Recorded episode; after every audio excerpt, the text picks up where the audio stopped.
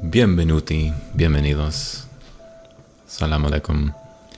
Hola todos. Hope everybody's doing well. Hope you had a great first start of the week. Yay! Aren't you happy? It's over. Tomorrow's gonna be Tuesday. I can't wait till Tuesday. I'll tell you why later. Good evening. Good evening. I'm so happy you're here. I'm so happy you're here. You missed a couple of lives last couple times. We had some great sessions, and I'm looking forward to tonight. Tonight is going to be a time to talk about fatherhood. I'm gonna I selected a couple of poems that talks about fatherhood, and I think it's important for us to be reminded the importance of being fathers. Obviously, most of my followers here are, of course, you ladies. I'm always honored that you're here. But as you know, those of you who've been following me for a while, my mission here is to reach men, especially good men, so that we can educate and I can allow them to be familiar with some great poems. That way, whenever they are on their next date, perhaps maybe it's one of you, they can talk about poetry with you, right? Something that can be very stimulating, can also be something that is going to be very, very, shall we say, uh, neutral in terms of like topics that are talked about. but anyway, thank you so much. I'm so happy that you're here. So that's why I want to talk about fatherhood. So I selected some poems tonight that talk about fatherhood. Some are going to be a little bit sort of neutral, some are going to be somewhat negative, but then there's going to be a lot that are going to be absolutely upholding the grandeur and the importance of fatherhood. All right. So, thank you so much for being here. Thank you for the follows. Thank you for the kindness and, well, uh, for just being here. I know you could be watching thousands of other types of content out there. So I appreciate you spending a few minutes here on this live. We're gonna try to keep this live around um, an hour to an hour and a half max, and so I'll try to keep this short. But if you are new to the live, there's two things that I ask. Number one is make sure that you get some earphones, earpods, headphones, whatever it is you like to um, use. Hi from California, and um, the other thing is stick around till the end of the live because at the end, before I say goodnight, I always give some words of encouragement to you, even if it seems, shall we say, a little superficial because I don't know you that well. As you can you can ask around the other followers. It's always a good time for them to, shall we say, be strengthened and uplifted, right? There's nothing but edifying words, and this is why I like poetry because poetry can absolutely edify our hearts, our minds, and well, as you know, it can just be a time of consolation, solace perhaps, but also of joy and hope and peace, which is what I always long for at the end of every day. So, thanks for being here once again. Yes, so let's see. Amy Hernandez, hola, ¿qué tal? Es mucho gusto. Uh, you write poems and books? Wow, awesome. Did you, did you want to like promote your stuff? Like, did you want to give us the title of your book? I would love to check it out um, send me a message if you like, and I'll be happy to check it out. Maybe sometimes, with your permission, of course, I would be honored to read some of your material. So that's exciting. I'm so so jealous. I'm actually working on one myself, but um, it's gonna take some time to get it all sorted out. So let me see if I can fix this light real quick. Okay, there you go. all right, all right. So thanks so much for being here, y'all. It's gonna be a good time. So happy that you're here. All right, let's see. Um, Dennis, hi from Florida. Hello, Florida. I have some family members in Florida. Of course, half of Latin America has family members in Florida. and uh, those of you who don't know me, um, um, well, I'm an American now, but uh, I grew up in South America for uh, some part of my life, and also grew up in the Middle East as well as Southeast Asia and uh, Central America as well. So, lots of lots of experiences as a young lad but very thankful that I got to live in these places. So, all right, Michelle Aquarius Portland. Is that your name? That's a fantastic name. Let's see, Michelle. Look at that. Wow. Michelle Aquarius Portland. Wait, is Portland like where you live, where you reside, or is that actually like your last name? Because I like both. Denise. Ah, cubana. Bienvenidos. Habla español, ¿cierto? Bueno, eh, sabe que los cubanos hablan, pero súper, súper eh, difícil. Me cuesta entenderlo a veces, pero, pero bueno, gracias por estar aquí.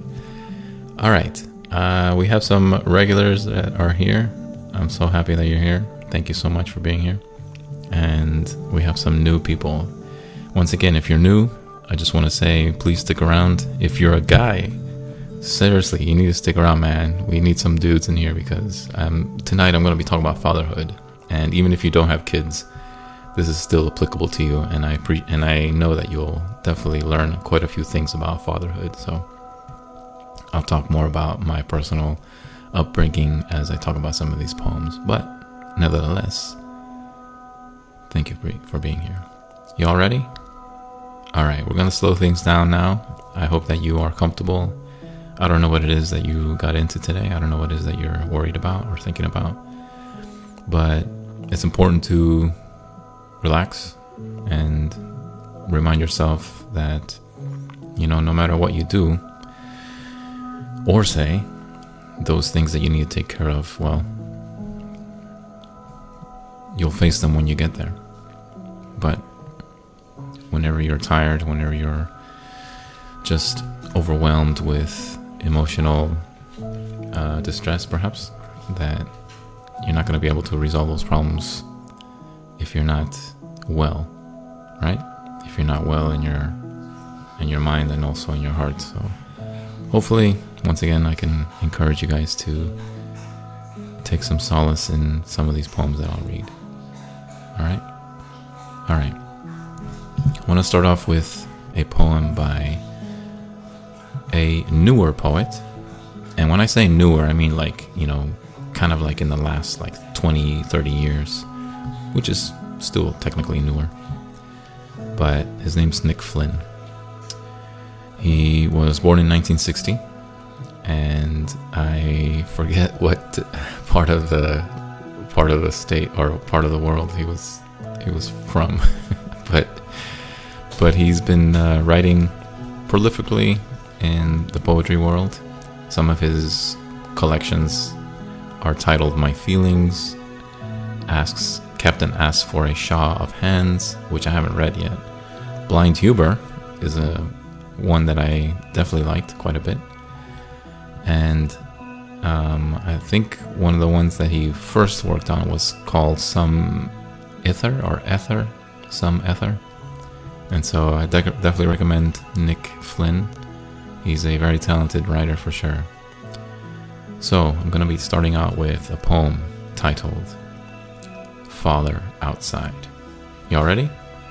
All right, once again, get those headphones on, get those earpods on, and just sit down or lie down on your bed or on your couch. I don't know where you are, but try your best to just immerse yourself in some of these words. You ready? All right. We're going to start in five.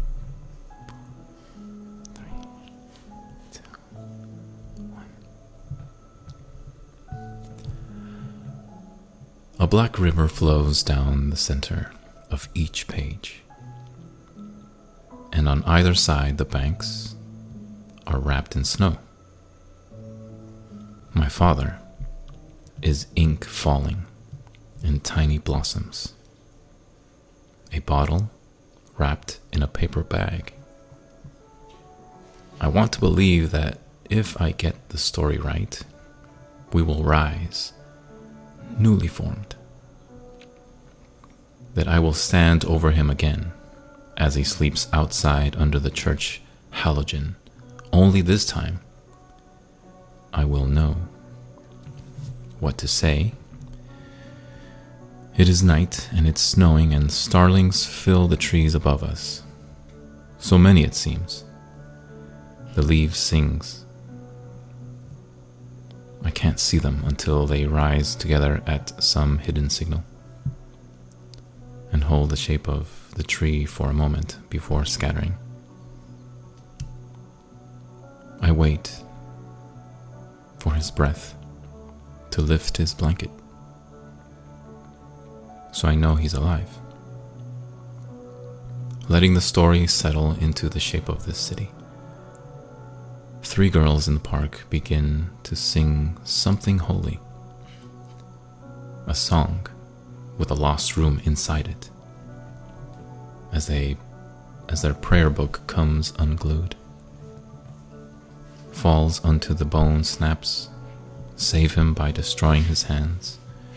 With the thaw, the river will rise, and he will be forced to higher ground. No one will have to tell him. From my roof, I can see the East River. It looks blackened with oil, but it's only the light. Even now, my father is asleep somewhere. If I followed the river north, I could still reach him.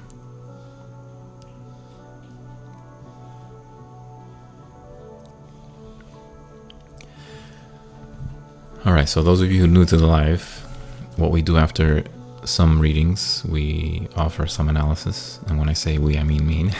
I offer some analysis. And so I do refer to a lot of other scholars and also some more philosoph- philosophical points of view. Now, those of you who missed my live yesterday, I mentioned Tennyson. And if you're not familiar with Tennyson, then do a quick search of him. He is a poet laureate he has some ties to the United States, but he is mainly English. But in any case, he wrote a poem called In Memoriam. And if you're not familiar with In Memoriam, that's probably one of the most epic works that has ever been published. And In Memoriam is about his Tennyson's best friend, who is actually also his brother-in-law. And his friend slash brother-in-law uh, died somewhat young but also kind of died rather tragically. And it wasn't really all of a sudden. He actually developed a pneumonia and acquired uh, some other um, illnesses.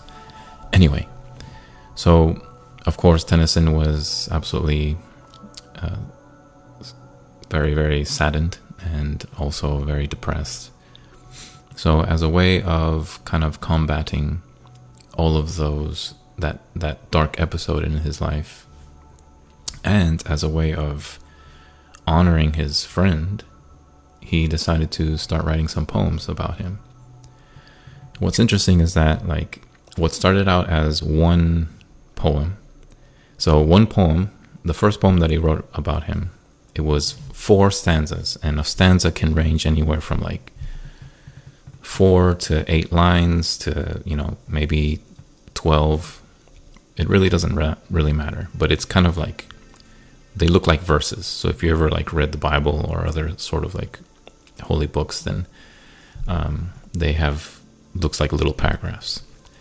Anyway, so Tennyson wrote basically four stanzas, and each stanza had four lines in them. And as he wrote this one poem about his friend, he started writing another one another poem that had four stanzas with four lines. And then he wrote a third one, four stanza, four lines. And then he wrote a fifth one, sixth one, seventh one.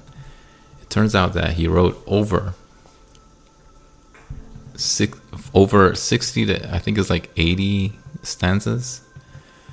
And I want to say it was actually more than that, honestly. But I never actually read the entire epic poem.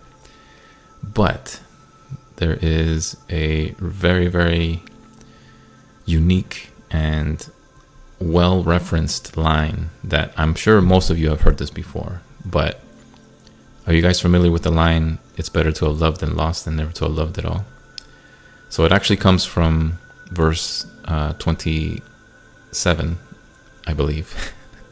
yeah, I think it's verse 27 of, of In Memoriam.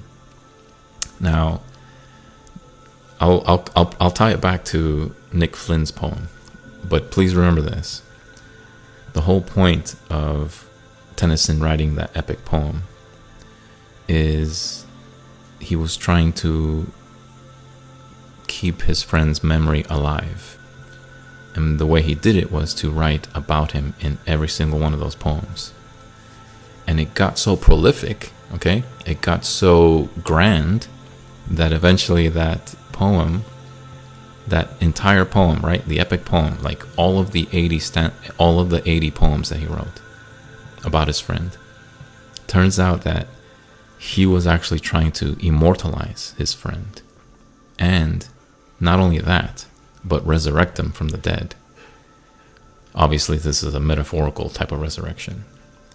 But that's what makes that, that epic poem so epic, because he was in literature, right? In literary form, he was trying to resurrect his friend from the dead. So that every time he read his own work, right? Every time he read those poems, he would actually be having a conversation about his with his friend. Is that amazing? So, how does this? Uh, sorry, somebody's asking about my PhD. It's uh, in communication and information design. So, but I have some English degrees in my undergrad and uh, master's, but my PhD is in communication information design. So, where I was going with this is that Nick Flynn's poem, okay, which was written much, much er, later, right? uh, I would say about 2000. I think this one was written in 2004 ish, 5 ish. Let's just say 2005, around there. And Nick Flynn, I don't know if you guys listened to the poem very well, but check this check this line out. Really, check this out one more time. So, um, let's see.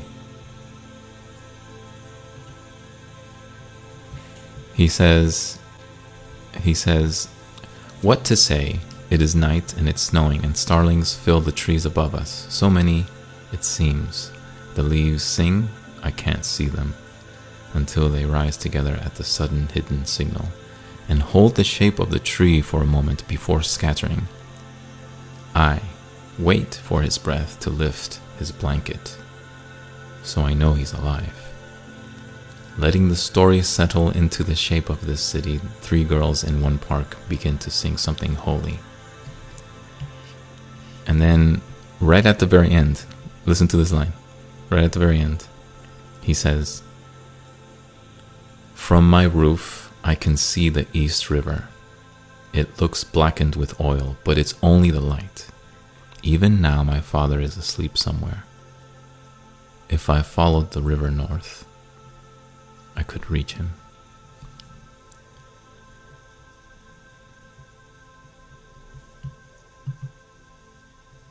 It's sounds like give me one second here. Sorry, I have to check this out. One second.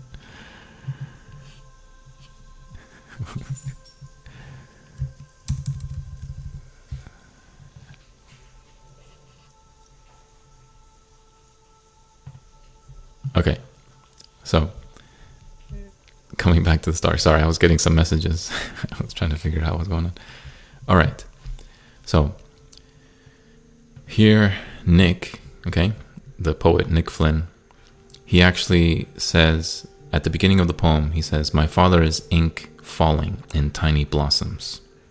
So, right off the bat, right? So, right at the beginning of the poem, he already tells us, from the beginning, he tells us that I'm writing about my dad. I'm writing about my father. My father is no longer alive in our reality. But in this poem right now, my father is ink falling in tiny blossoms. A bottle wrapped in a paper bag. I want to believe that if I get the story right, we will rise newly formed. So here, he is actually wrestling with his own thoughts about this idea of like resurrecting somebody that no longer is existing in the present. And therefore, when you transfer, right, when you transcend, right, into the paper, right, or in this case, he probably wrote it on a typewriter, I suppose, or maybe even a computer, I'm not sure. But you're transferring someone's lively life, right, is their essence into paper form, right, into textual form. So even he is like sort of struggling with the belief that you can immortalize somebody and obviously like surpass death if you can transfer them into textual form. So even he is struggling with that, right? Because he says, I want to believe that if I get the story right, we will rise newly formed.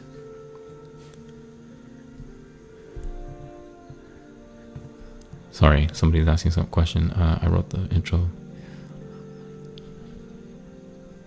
Cool. That sounds awesome. Yeah, I would love to chat with you about that if you like. I mean, if you want to share that with me, uh, Ms. Soup. Um, that's an interesting username. But yeah, that sounds like a cool thesis. I would love to know more about it. That would be awesome. And uh, Juanita, yes, I did get a haircut.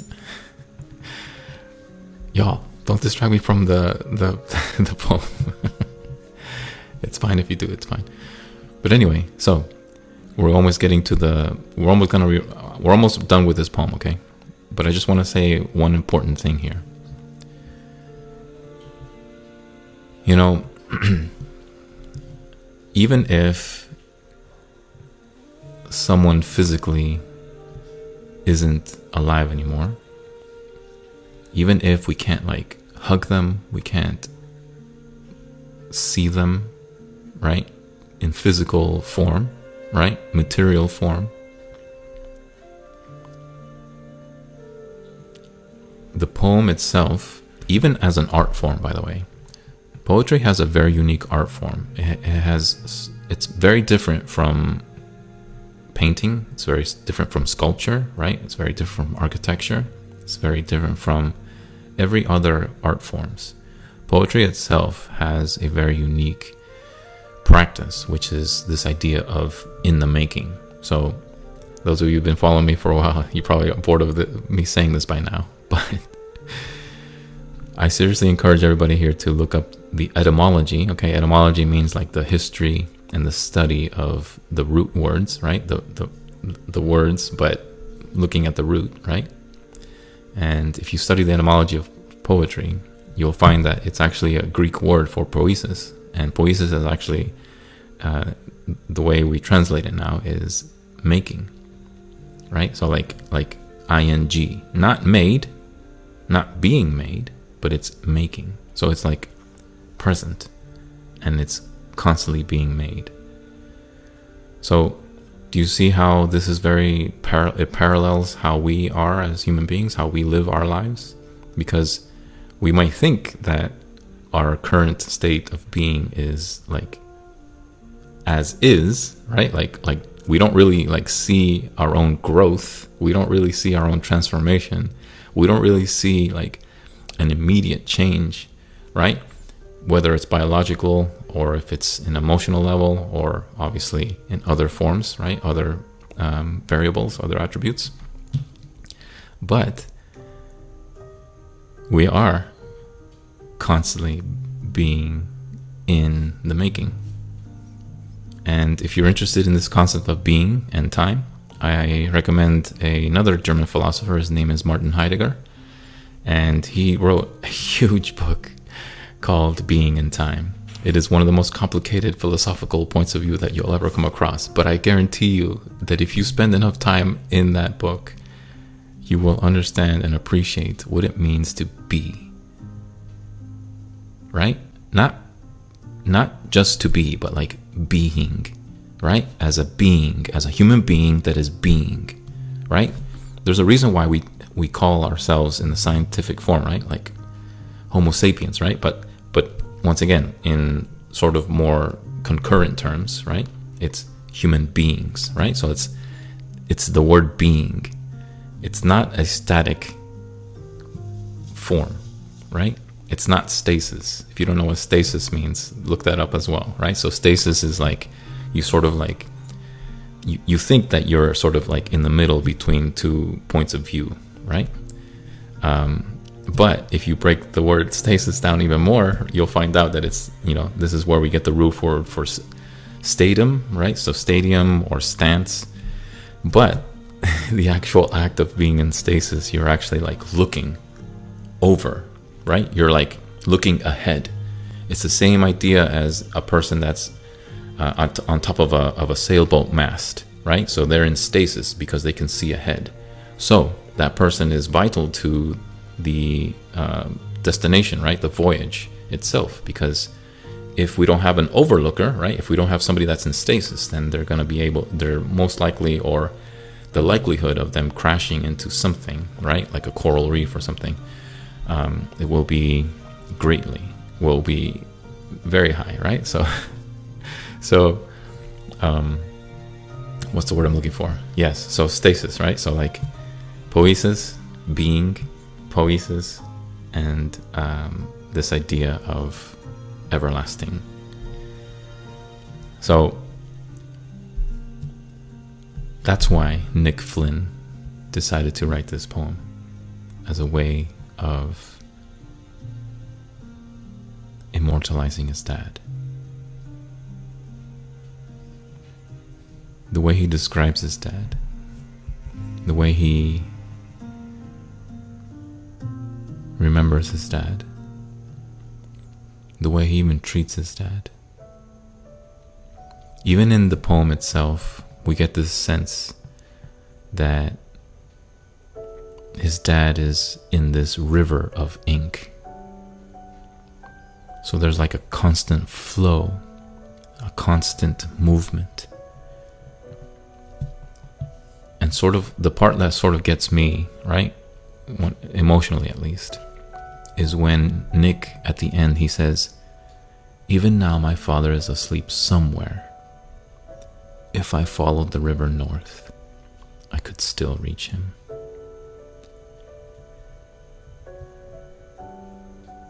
So, this is probably the most poetic form of saying that he misses his father. He misses him so much that he's willing to follow this seamlessly never ending river of ink just so he can fill the pages with his memory.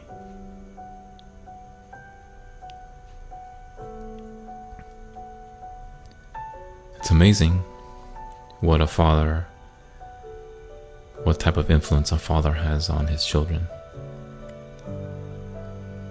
And speaking from personal experience, I had to learn what it means to be a, fa- a father. When I was very young, I was not ready to be a father. I was nervous as heck. I did not know the first thing about what it what it's like to be a dad. Obviously, I have a dad, but I just don't know what it means to actually like be responsible for a, a child. The best memory that I will ever have of my son, and I have plenty, okay? It's not like it can't be replaced, but this one is absolutely my best memory of my own boy. I remember the ten, the first ten minutes when he was born. He was crying and just relentlessly. And of course, the nurses took him, you know, make sure that all his vitals were normal, everything was going well, right? Standard procedure. And when they were weighing him, he was still crying. And I said, well, I'm not going to say what my son's name is, but I, I called out his name. I said his name once. And my boy was quiet. He recognized my voice.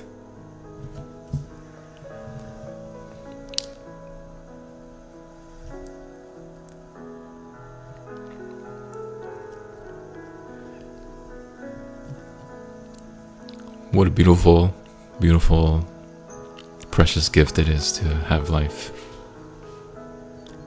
What an amazing trait it is for us as human beings to have that capability of creating life. It is absolutely precious. Absolutely precious. And yes, there's probably situations where it's probably not pleasant, but in the end, it's life. And so I'll never forget that. And even to this day, my boy can tell when I'm happy, when I'm serious, when I'm upset, just by my voice, right? It's pretty amazing. so, I think Nick, the poet himself, felt this from his own dad, which is why he was trying to keep him in memory through a poem, right?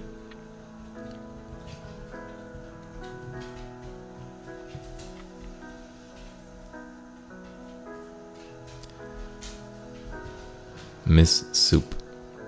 Feels like you're in hypnotic induction. I don't know if that's a compliment, but I hope you'll be okay. Maybe uh, go for a walk or something. I'm not sure. Or herbal tea. anyway, there you go. That's poem number one. And I'm looking forward to reading another great poem about fatherhood. So great. So great. All right. Did you know that W.S. Merwin, if you don't know who W.S. Merwin is, he's another great poet, but he was actually one of the main translators of Pablo Neruda. Pablo Neruda is a Chilean poet. He won the Nobel in 1963, 4, five, 1960s. And, um, well, translating any language into another language is always, always difficult. But in my experience, and in my, obviously, my own opinion, W.S. Merwin did an amazing job of translating Pablo Neruda's work. Hands down, this guy got Pablo Neruda to the T in terms of like just like exact essential understanding of Neruda's work into English. And so I want to read a poem by W.S. Merwin, who wrote about his dad. And I think you'll enjoy this one. This one's very pleasant, actually. You ready? Sorry, that was my dog. Uh, let's see. Any more comments? Let's see. Uh, Miss Soup says yes, mesmerized. I think it's music and subject. Gotcha. All right. You want me to change the background music if you want? Cami, Cami, y'all say hi to Cami. She's from Norway, but technically she's not in Norway right now. but uh, she's still Norwegian. Anyway, thanks for being here, Cami. Hope you're doing well. You said I th- still think that poems are most beautiful in original language. Yeah, I agree. They definitely are. All right, so here we go. This is William Stanley Mer- Merwin, who is uh, an American, by the way, and uh, grew up and lived in New York for a long time. All right. All right, here we go. So, this one is titled Yesterday.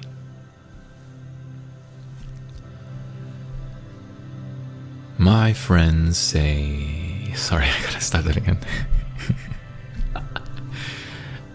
Here we go. Sorry about that.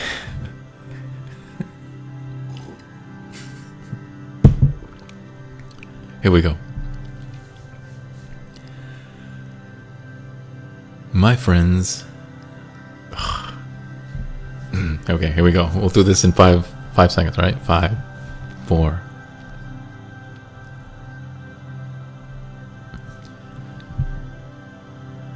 My friend says I was not a good son. You understand? I say yes. I understand. He says, I did not go to see my parents very often, you know. And I say, Yes, I know.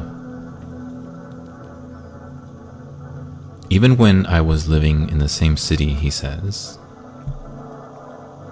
maybe I would go there once a month, or maybe even less. I say, Oh, yes. He says, The last time I went to see my father, I say, The last time I saw my father. He says, The last time I saw my father, he was asking me about my life.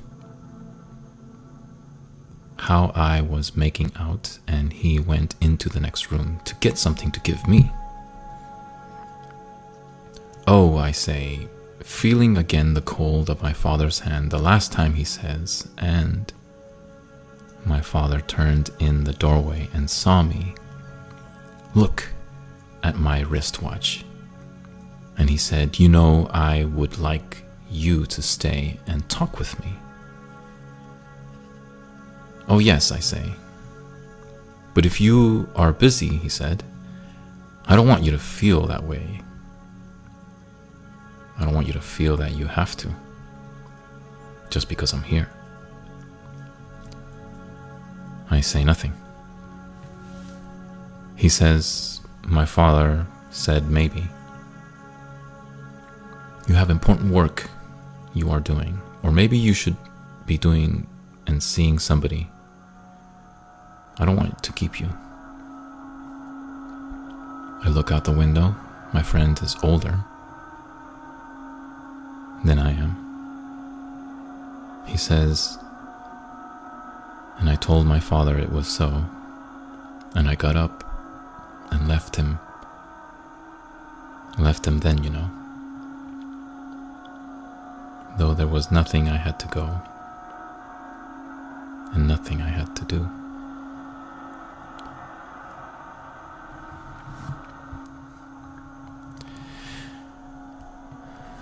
Thanks for the compliment, Cami. Appreciate it. Um, so, even here's what's interesting about this poem. In terms of like word choice, it's really not that difficult. It's pretty, pretty simple in terms of word choices. But the syntax, okay, syntax means like the sentence structure. The syntax is so complicated because every time the poet says, I say, or every time he said, every time the poet says, he says, there's an interruption. So every time like the poet writes he says or I say, it's an interruption in the thought. It's an interruption of the thought process. You see, what's happening here is that, like, the poet is basically trying to give us an illustration of what it means to not spend enough quality time with your father. In this case, his father. For whatever reason, he just didn't really spend a lot of time with him. We don't know all the details, but we one little detail that was shared was that he just was busy, you know, living his life, right? Pursuing a woman or something else, right? Just, you know, making a living, basically. But he had to find out about his father's well being through a friend. And so it's like, it was sort of like a tag team, right? Like, oh, how's my father doing? and then his friend would say, "Well, he's doing well, and he wants to know how you're doing." And so, like, his friend actually is sort of like the mediator. but it gets complicated because we don't really have this connect connection, direct connection between the son and the father. And so he does an, a really simple job but a, but a good job, right? An amazing job of showing us the interruption of that thought, right? Of the memory that he has about his father. right? He's not complaining. He's not blaming anybody, not even himself, actually. But instead, he's just showing us the complicatedness, right? The complexity of knowing about your own family member through an acquaintance, right? A friend. And so every t- once again, every time in the poem you hear the word I say or he says, there's an, there's an interruption of, of thought. There's an interruption of a complete sentence. We don't get that com- that complete sentence. Like it was difficult for me to actually read this in a way that seemed seemed very natural, but it's not. It's not natural. That's the point. It's not natural to be connected to somebody through an acquaintance. That's the whole point. If you want to stay connected with somebody, then you need to like directly speak to them instead of using a mediator, right? Instead of using a friend. Like you need to spend that time with that person. You need to ask those questions. You need to hear those questions. You need to be there when he asks you questions. Because the importance of fatherhood is to be present. The importance of fatherhood is to be there. That's what fatherhood implies. Right? You're not just being a dad, but you're being present. Right? Which is where we get the word hood, right? Fatherhood. Neighborhood. You understand? Like that second compound word is implying an actual like present, right? Presence. You have to be in that vicinity. Otherwise, you're going to run into this complicatedness, complication. Everybody understand? Yeah? Uh, let's see. Some people are writing we are touching. Dang. Muchas gracias. gracias. Muchas gracias. Eh, a ver, señorita cubana. Muchas gracias por, por. Oh, it's uh, um, Harold. Harold. Harold. I'm so glad you're here, man. it's good to see you. So glad you're here. Bienvenidos, bienvenidos. Thank, thank you so much for the for the gift. Uh, Cami says, reminds me of my favorite poem, If, right, by Rudyard Kipling. Yeah, that's a great poem. I was tempted to read it tonight, but I just, I don't know. Uh, let's see. La Bella Donna. She says, Look, dreaming of Tuscany. You want me to read that? Oh, maybe a little bit later, okay? Is that okay? And let's see, what else? Uh, Miss Soup says, Does he want an intimate relationship or just feels bad he doesn't have one? Well, that's a great question, by the way. Uh, sí, un gran abrazo para ti, Harold. Thank you so much. Muchas, muchas gracias. So, uh, Ms. Soup actually asked uh, the question Does the poet or the, right, the speaker of the poem, does he want an intimate or relationship or just feels bad that he doesn't have one? That's a great question, and honestly, like, there's really no there's no consensus. Like, we don't really in the poem itself. There's no clue. There's no indication that it's necessarily bad, but is we don't really get the feeling that he's that guilty. But maybe you could make the argument because look, the the last two lines in the poem it says, "Though there was nowhere I had to go, and nothing I had to do." So he I think he does want to connect with his dad. And in some ways he was trying to connect with his dad. Right? Because I mean he kept asking his friend how his father is. And he kept finding out from his friend how his father is. but what he doesn't realize is that oh, oh, one last thing, one last thing before I conclude with the, the message here.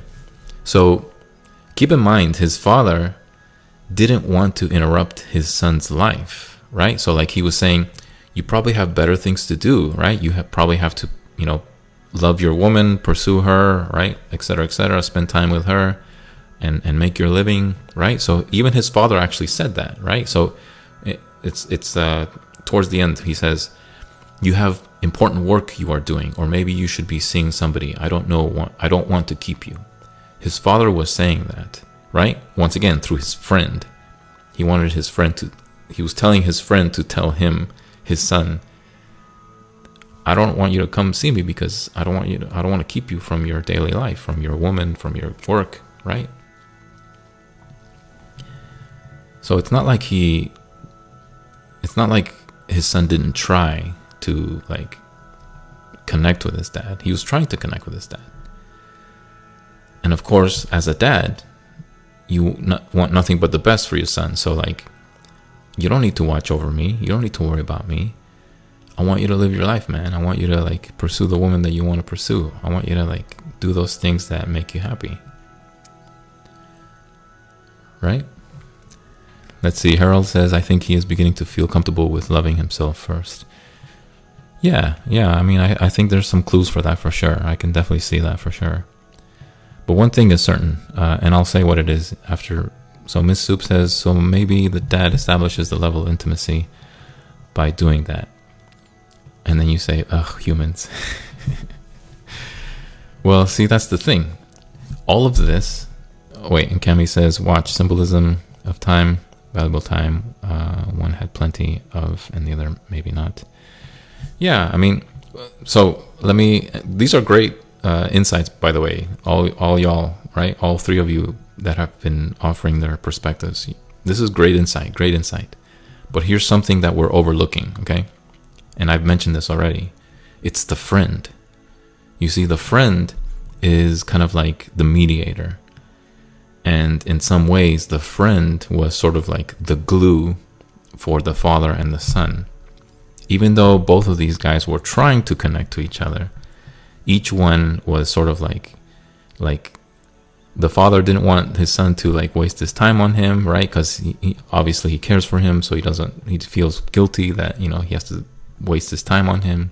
And then the son, of course, wants to obey and honor his dad, so therefore he'll listen to his dad. If he does, if his dad says, "Hey, don't waste your time on me because I want you to, you know, go pursue your career and your woman," blah blah blah. So of course, as a son, you'll like obey that, right? So he's being a good son. But the one factor that we keep skipping around is the is the friend, right? Like the friend himself was sort of like the one that was like trying to bridge that gap. And so we don't really get a sense that like you know that this is hopeless. But at the same time we don't really get a, con- a sense that, you know, things are going to be better. but the point is like there's a friend here and every time there seems to be a connection happening, it gets lost in that transference, right? In that in that act of communication. Because the friend becomes an obstacle, even if the friend didn't want to be an obstacle. they they created the friend to be an obstacle. Unnecessarily. Uh let's see.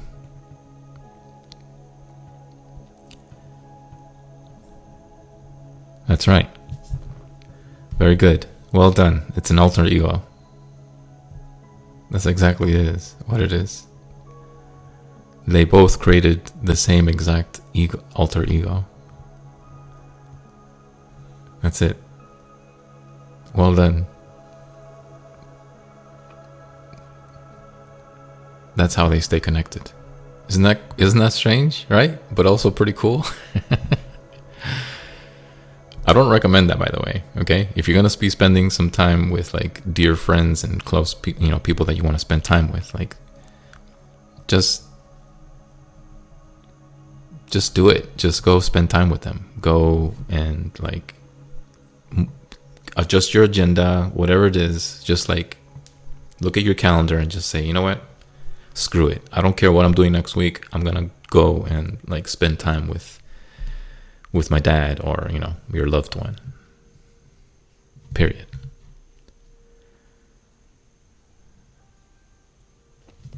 Uh, when was this written? This was written in 1983 ish, 1980s.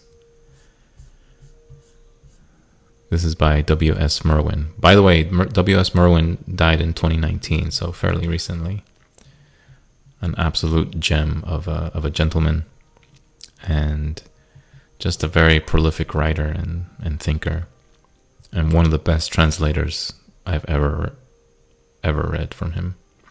He's an awesome translator of Spanish, also of Greek, French, Italian.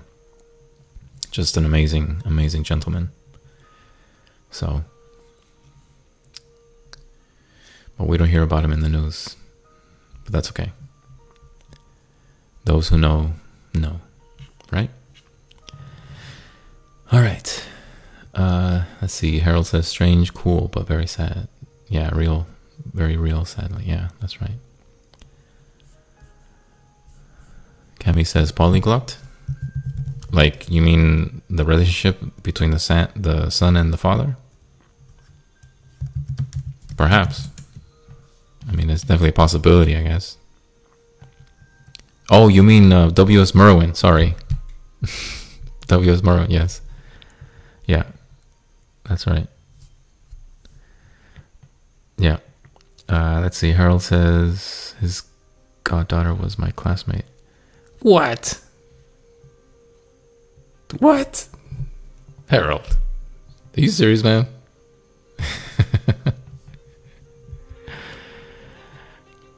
I want to talk to you. That's amazing, man. That's cool. Um, what was she like? Just out of curiosity, was she like a was she a gentlewoman? Like was she a lady or like or or wild? I don't know. this is fascinating, man. This is so cool. I'm glad you're here, man.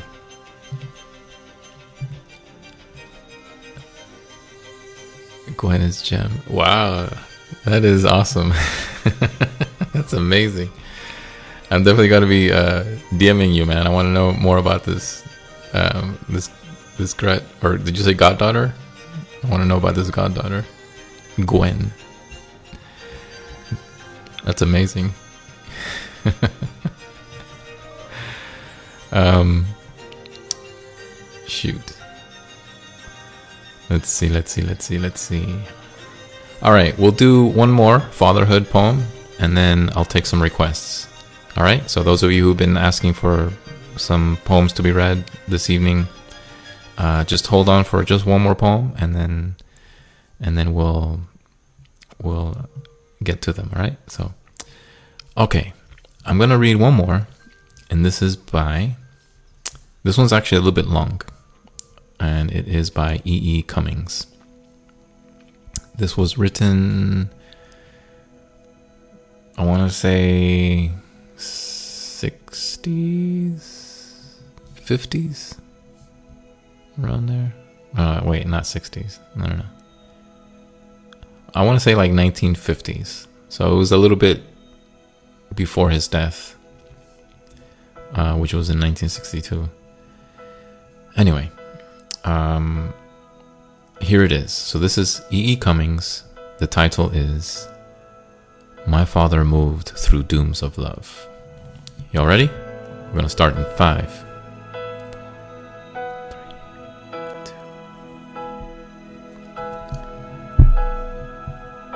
My father moved through dooms of love, through sames of an M through halves of give.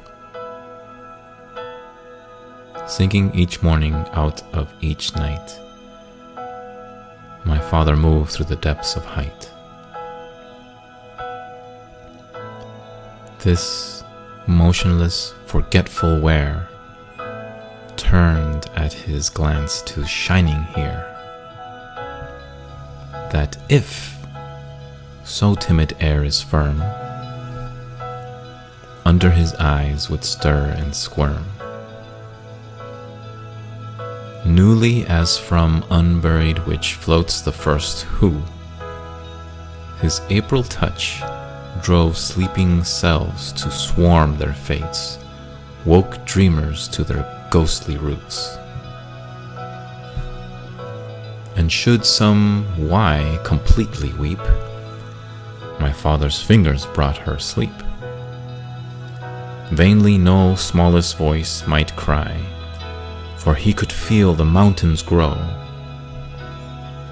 Lifting the valleys of the sea, my father moved through griefs of joy. Praising a forehead called the moon, singing desire into begin. Joy was his song, and joy so pure. A heart of star by him could steer, and pure so now, and now so yes. The wrists of twilight would rejoice keen as midsummer's keen beyond conceiving mind of sun will stand, so strictly, over utmost him, so hugely, stood my father's dream. His flesh was flesh, his blood was blood, no hungry man but wished him food. No cripple wouldn't creep one mile uphill to only see him smile. scorning the pomp of must and shall, my father moved through dooms of feel. His anger was as right as rain, his pity was as green as grain. Septembering arms of year extend less humbly wealth to foe and friend than he to foolish and to wise offered immeasurable is proudly, and by Octobering flame beckoned, as earth will downward climb, so naked for immortal work, his shoulders marched against the dark. His sorrow was as true as bread, no liar looked him in the head. If every friend became his foe, he'd laugh and build a world with snow.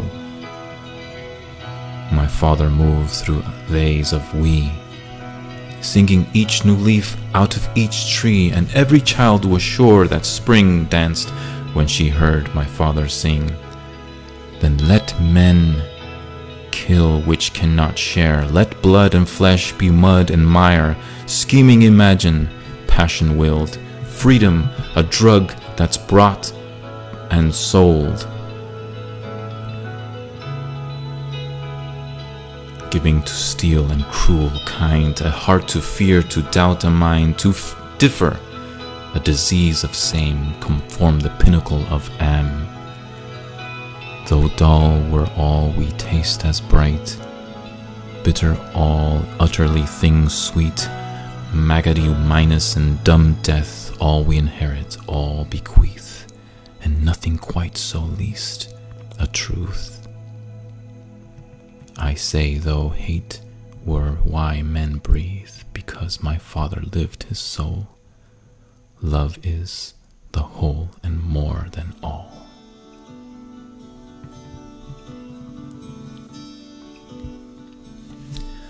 Look, y'all. I know there's some families out there, and I'm sure some of you guys on this live right now have had some really, really negative experiences with some dads. And I'm so sorry that that was probably you.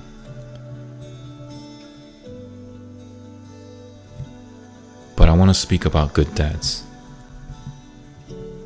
Good dads are not just good, they're great. And what makes them great is that they lead their families, they nurture their families, they protect their families, they provide for their families whenever they're dead tired at the end of the day from whatever job they do, they want to make time just for you. Why? Because you are his blood. You are his kind. What he does right now is for your benefit. Sometimes it'll be uncomfortable, and sometimes it'll be as smooth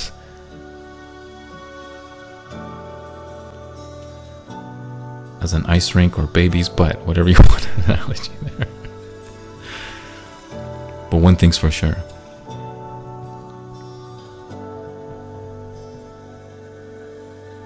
Every child needs a dad.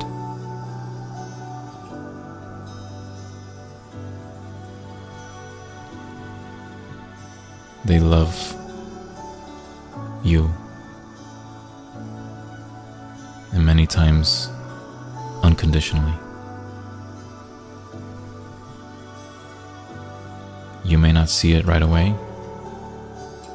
but trust me, on their deathbed, what brings them peace the moment that they pass away is knowing if their son or daughter is at peace. They were ready to go.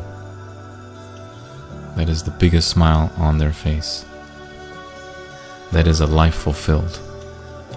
He doesn't care about his success. He doesn't care about his materiality. He doesn't care what car he drives. He doesn't care what food he eats. At the end, he only cares about his family, about his children, about his about his lady or his companion.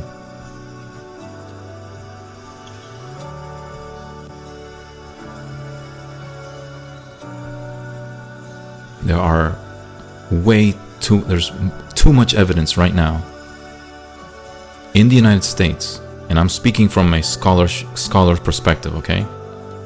There's too much evidence right now. And I'll recommend one of the most prolific scholars right now in the United States that you can look up his material, and I recommend reading his articles. And let me make sure I got the name right. One second. Yes. So his name is Vincent Waldron. Vincent Waldron. This man is one of the most prolific scholars on fatherhood communication in the United States. And he will show you in his research studies that children that don't grow up with fathers have a very, very high risk of becoming criminals, of incurring self inflicted wounds, and so many other sad statistics.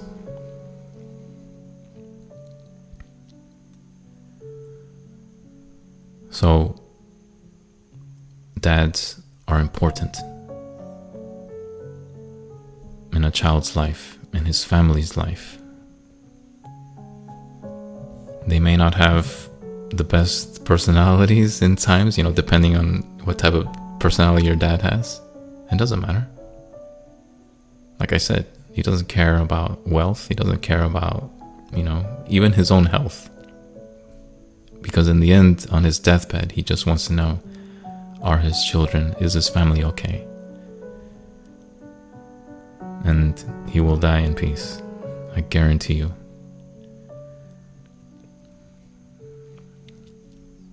Without sharing too much detail, I'm currently going through a very, very similar experience right now with my own dad. My dad's fine, he's healthy, but he's getting up in years. And recently, in this trip that he was with, he spent a month with me. There's been some topics that were mentioned that related that was regarding my brothers and I. And my dad is such a gracious man. I had a hard time understanding why he couldn't see things to benefit himself rather than his children. And I actually got upset. I got I, I, I actually got upset. I got upset because uh, and you know, in a respectful way, I got upset because I wanted my dad to see that, like, you, dad, deserve. You need. You deserve to like just be chill and just do whatever it is that you want to do with your life right now because If you want to like travel to some remote island just because you just want to, I want you to do it. And I'll help you and I'll pay for your tickets and everything. Do it, Dad. Just don't stop worrying about you, us. Like that's that's how I was upset because he he constantly was thinking about us. He was like, no, no, no, you know, I want to, you know, make sure that, you know, the finances, like some of that stuff goes to y'all and all that stuff. And I was like, Dad, stop. You provided the best gift for all of us, which is you being a loving father and gave us so much opportunities. You know? And so, Dad, you deserve everything right now. Just go, go travel, go whatever. Go go meet people. Just don't worry.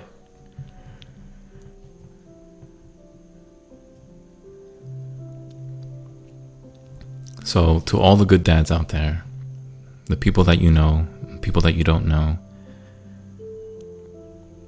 I want you to say a thankful prayer for them.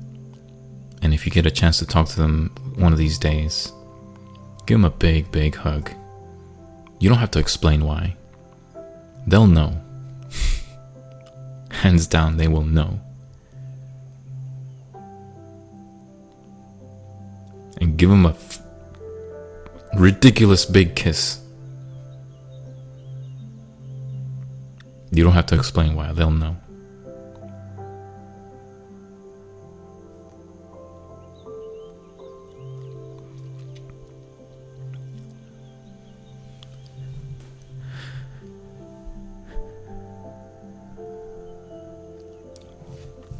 Sorry, um, Ms. Soup, about your grandfather.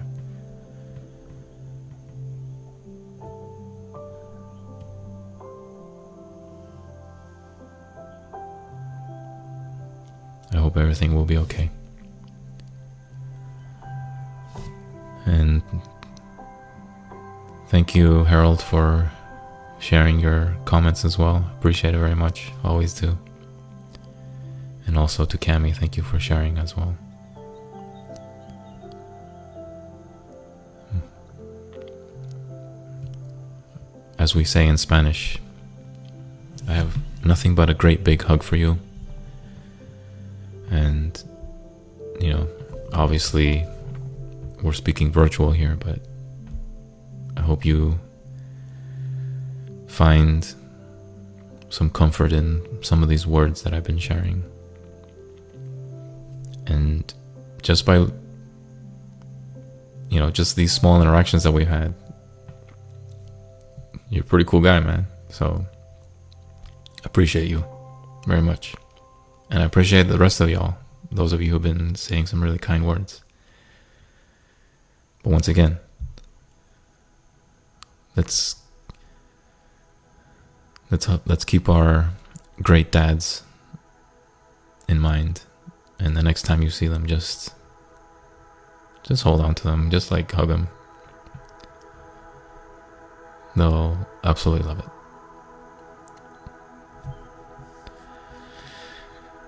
All right y'all. I am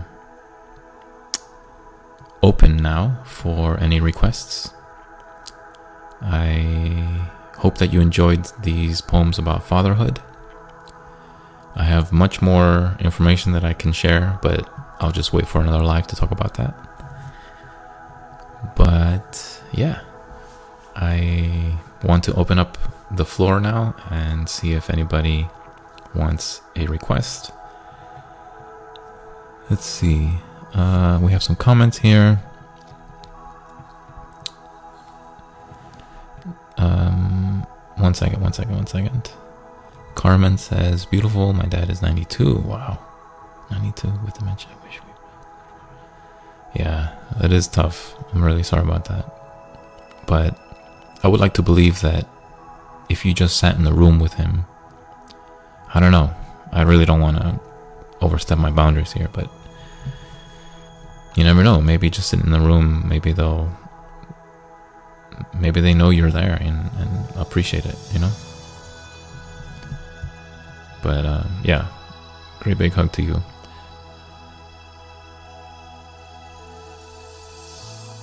Yeah, yeah. And Harold says, as as I do, all of you, we are in this universe together. That's right. We are in this universe together for sure. Yes, beautiful indeed. Thank you. Oh, I'm so sorry, Denise. Yeah, your dad passed away when you were when you were eight. Yeah, that's yeah, I'm really sorry about that. That's that's really tough. Um, maybe you can talk to some family members and just like maybe get to know your dad through your family members. You know, people that were close to him. Um, that's how I found out about about my my um, um, my grandmother on my on my mom's side. I never got to meet her, but I just asked around. So I don't know. Maybe it might be something you might want to do. Let's see. Diana says, "Do you have a favorite by?" Oh yeah, uh, Edna Saint Vincent. Uh, yeah, I think we can work something out here. Let's see. Oh man, Diana, you're. Did you mean your husband's dad? I believe. I, I, I hope you meant that. Alright, we're getting some requests here. Let's see. Mr. Bobby Hall. Uh, I remember it was in the bleak December. Uh, might be John. Might be John Donne, I think. Alright, I just want to read these comments before I get started on the request by. Oh man, I forgot. The, oh, by Deanna. Yeah, by Deanna. My dad is such a special person. I wish I grew up with him. Yeah.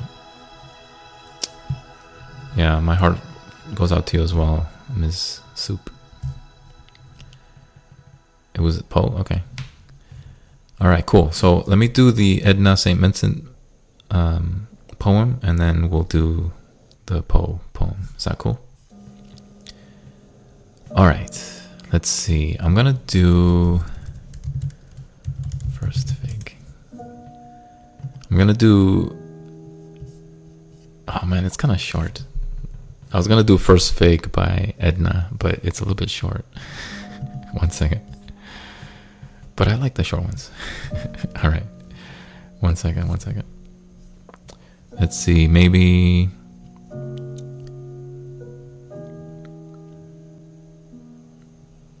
Oh, I think I know what you like. I think I think you want the I think you know I know what you like. One second. Oh look. Cami says Poe is my favorite here too. I made a drawing of him actually. That's amazing. I wish there was a way you could like show people could show stuff, you know? That sounds really cool, Cami. Alright. This one is titled What My Lips Have Kissed and Where and Why by Edna St. Vincent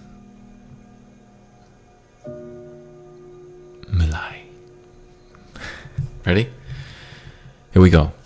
I'm going to take a drink of water and then we'll get started.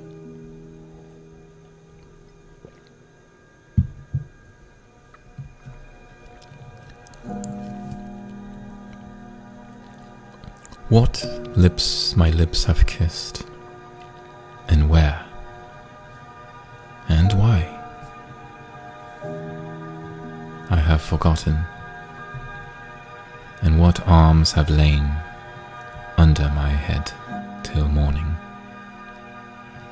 But the rain is full of ghosts tonight that tap and sigh upon the glass and listen for reply.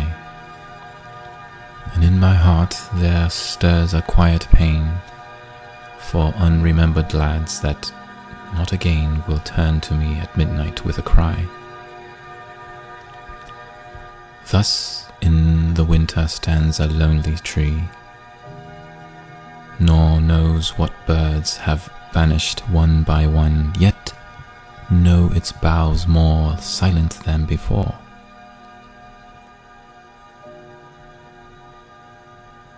I cannot say what loves have come and gone.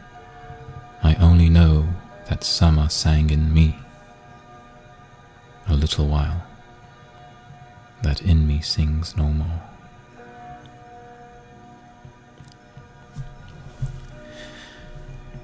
So, that is What Lips Have Kissed and Where and Why by Edna St. Vincent Millay. Good choice. Well done. Yes. It's amazing what a kiss can do, what memories imprints on our minds. And though we try not to compare, at least publicly, we sometimes do. right? It's like, you remember the good kisses. Don't tell me you don't. You remember the good kisses. And even though you don't like purposely, like you don't on purpose compare it with other people that you've kissed, you still know which one was better. Once again, don't tell me you don't do that. It's okay to do that, by the way. I have great memories of some wonderful kisses. Truly awesome kisses.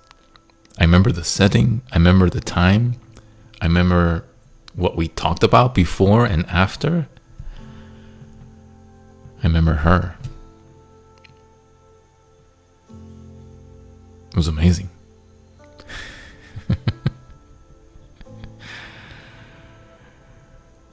Shout out from Bowling Green, Kentucky. Man, I haven't been to Kentucky in a long time. A long time. But welcome, Mr. Oh wait, Janet? Miss Miss Janet? Oh, pardon me. Bobby says, "Ooh la la." That's right. Bobby, you you look like a, a guy that's been that's had good kisses, so I should be saying "ooh la la" to you, man. um, let's see, let's see. Good kiss. Oh, oh yeah, Edgar, Edgar Allan Poe. Uh, by the way, the person that, oh Bobby, you requested Edgar Allan Poe. Is there a particular poem, by the way? What's a poem you like, man? Come on. Unless you want me to recommend one to you. Janetta. Ah, gotcha, gotcha. Cami says, I will publish the video of Poe. Yes, please do. Y'all, you need to check out Cami's page. She has some wonderful, wonderful drawings. And she's a very intellectual woman. Very, very bright. So she won't admit it. But, um, but she's a very intelligent woman. So check out her page for sure. All right. Mr. Bobby. No, no, please don't. Too late. I did it. All right, seriously, Bobby, what is there a poem you want me to read, man? You want me to give you one so that you can read one to your lady or companion? Sorry.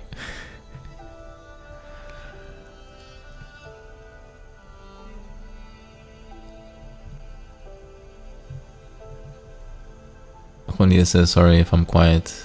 Gone unless Ingredients M. Are you cooking, Juanita?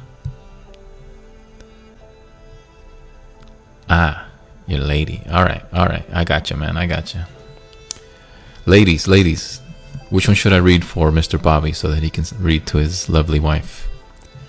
Should we do Annabel Lee? That seems to be a popular one. Or should we do Um, sorry, I'm trying to think of a another good one here. Alone? Hmm, that was a little sad. I really love the one that's titled To One in Paradise, but it's a little bit sad. Uh, yeah, The Raven's good, but you don't want to read that to your to your lady, man. Seriously, you don't you don't want to read that to to your wife. Read something night like. Let's just do Annabel Lee. Can we do Annabel Lee? I know Harold likes it. Harold, you're still here? I know you like Annabel Lee. Let's do that one. Ready? Here we go.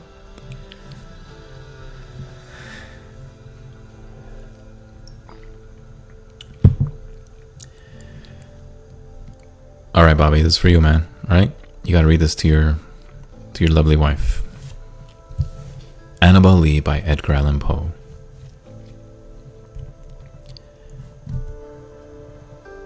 It was many and many a year ago, in a kingdom by the sea, that a maiden there lived whom you may know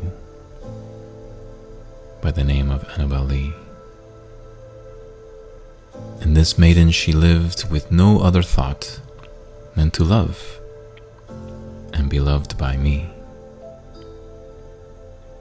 I was a child, and she was a child, in this kingdom by the sea. But we loved with a love that was more than love, I and my Annabel Lee. With a love that winged seraphs of heaven coveted her and me.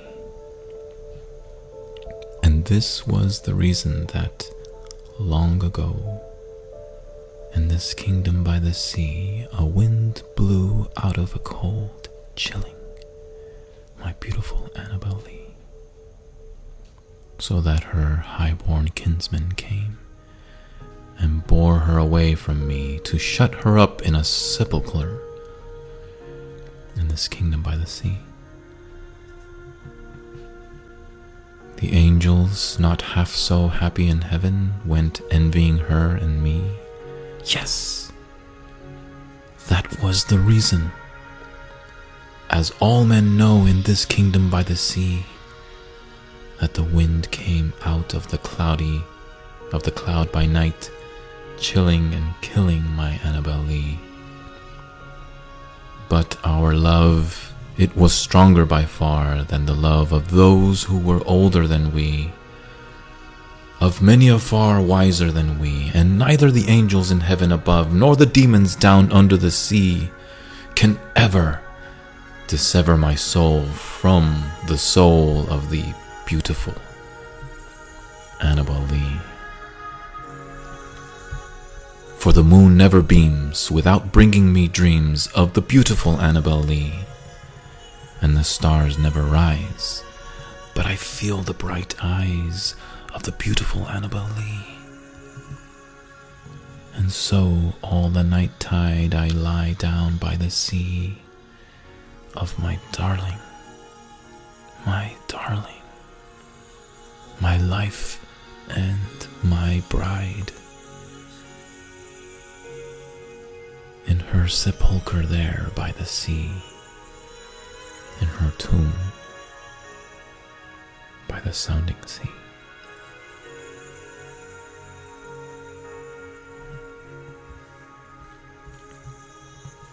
Don't let anyone fool you in thinking that Edgar Allan Poe wasn't a sentimentalist. Most people talk about his sort of darker narratives, but this man was absolutely a romantic.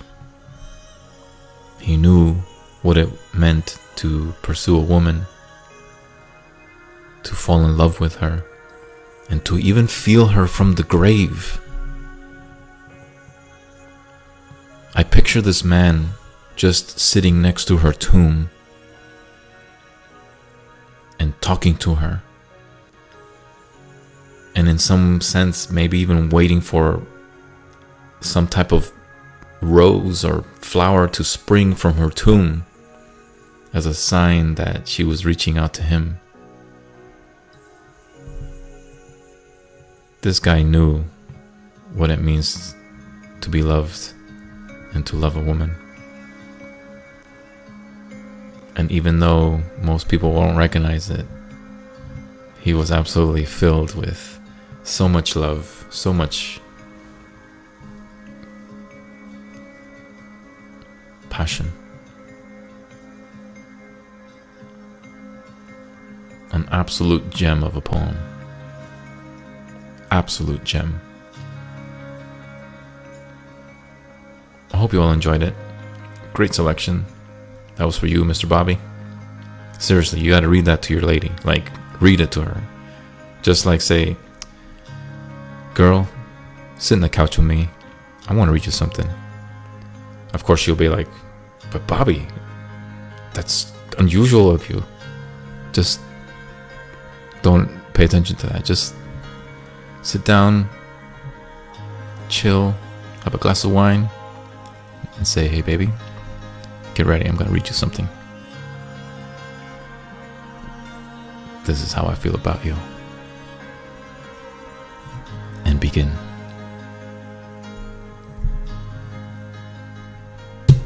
You're welcome.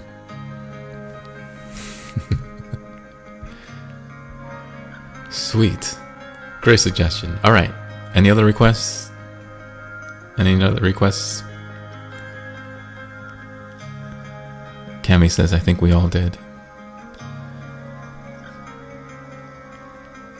Oh, La Bella Donna says, My life of you life seemed to me Torquato Tasso. All right, let's see.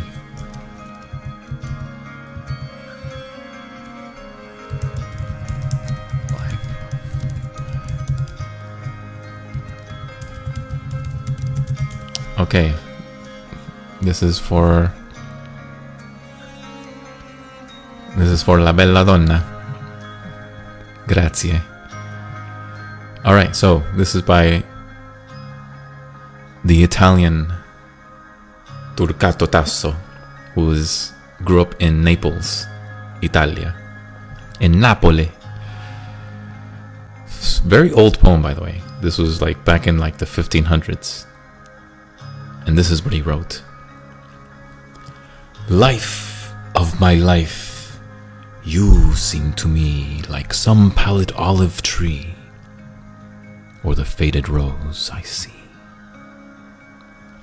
Nor do you lack beauty, but pleasing in every way to me, in shyness or in flattery, whether you follow me or flee consume, destroy me softly. Don't you like that line? Oh, thanks, Bobby. Appreciate the gift, man. Thank you so much. I appreciate it very much. Bella donna. Eh, great choice. Molto bene, molto bene. Um, don't you love that last line though? It's like, whether you follow me or flee, consume, destroy me softly. Right? Like, destroy me softly. Like, uh, well, there's a, she's not in this life, but uh, there was someone that I was interested in, and like, you know, I was very much interested in her. Anyway, something happened. I don't know what it was. I really don't know. But um, just it was kind of it's kind of stung you know what i mean? Like it kind of stung. I was like man it's too bad. Like i wish we would have kept talking but but i felt like it, she like i was kind of destroyed softly you know? I mean not totally destroyed. I'm fine. Really i'm fine. But like i just felt like i was it was like a, a, a like a slow soft death you know? It's like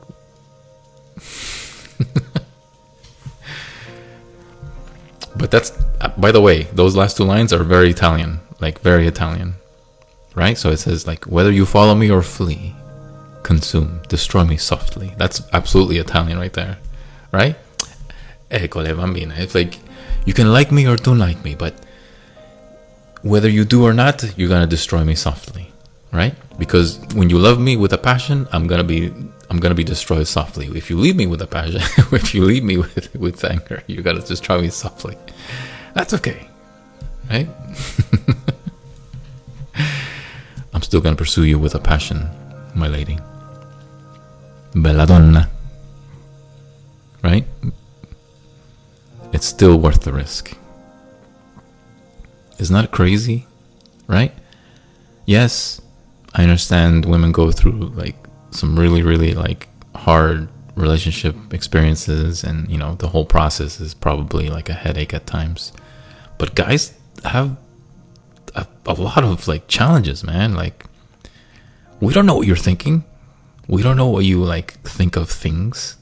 We would like to know, but at the same time, the mature ones don't because we realize like it's just not. It's never ending. I'd rather not like. I'd rather not know, honestly. um, and so I just kind of like leave it up to like you know, whatever happens, right? So it's like, oh, you want to come chill with me? I'd be happy to chill with you. You know, you don't want to chill with me? Okay, that's okay. We don't chill. No worries. um. Anyway, it's worth for me. It's worth the risk. You know, even if it's gonna be a hard, it doesn't work out. I absolutely like. I cherish the memories of of pursuing. Uh, the woman that I was interested in, right? So it's okay. Like when you're young, you kind of think, oh man, you know, oh, I can't get over this, and like blah blah blah, right? And it's just like, ah, you'll be fine, man. You'll be fine. um, but it's all good. It's all good. No worries. Anyway, let's move on. Good choice. Reach out anytime. Hope you and your family are doing well and that you are also enjoying life. All right. Have a great week. Have a great night.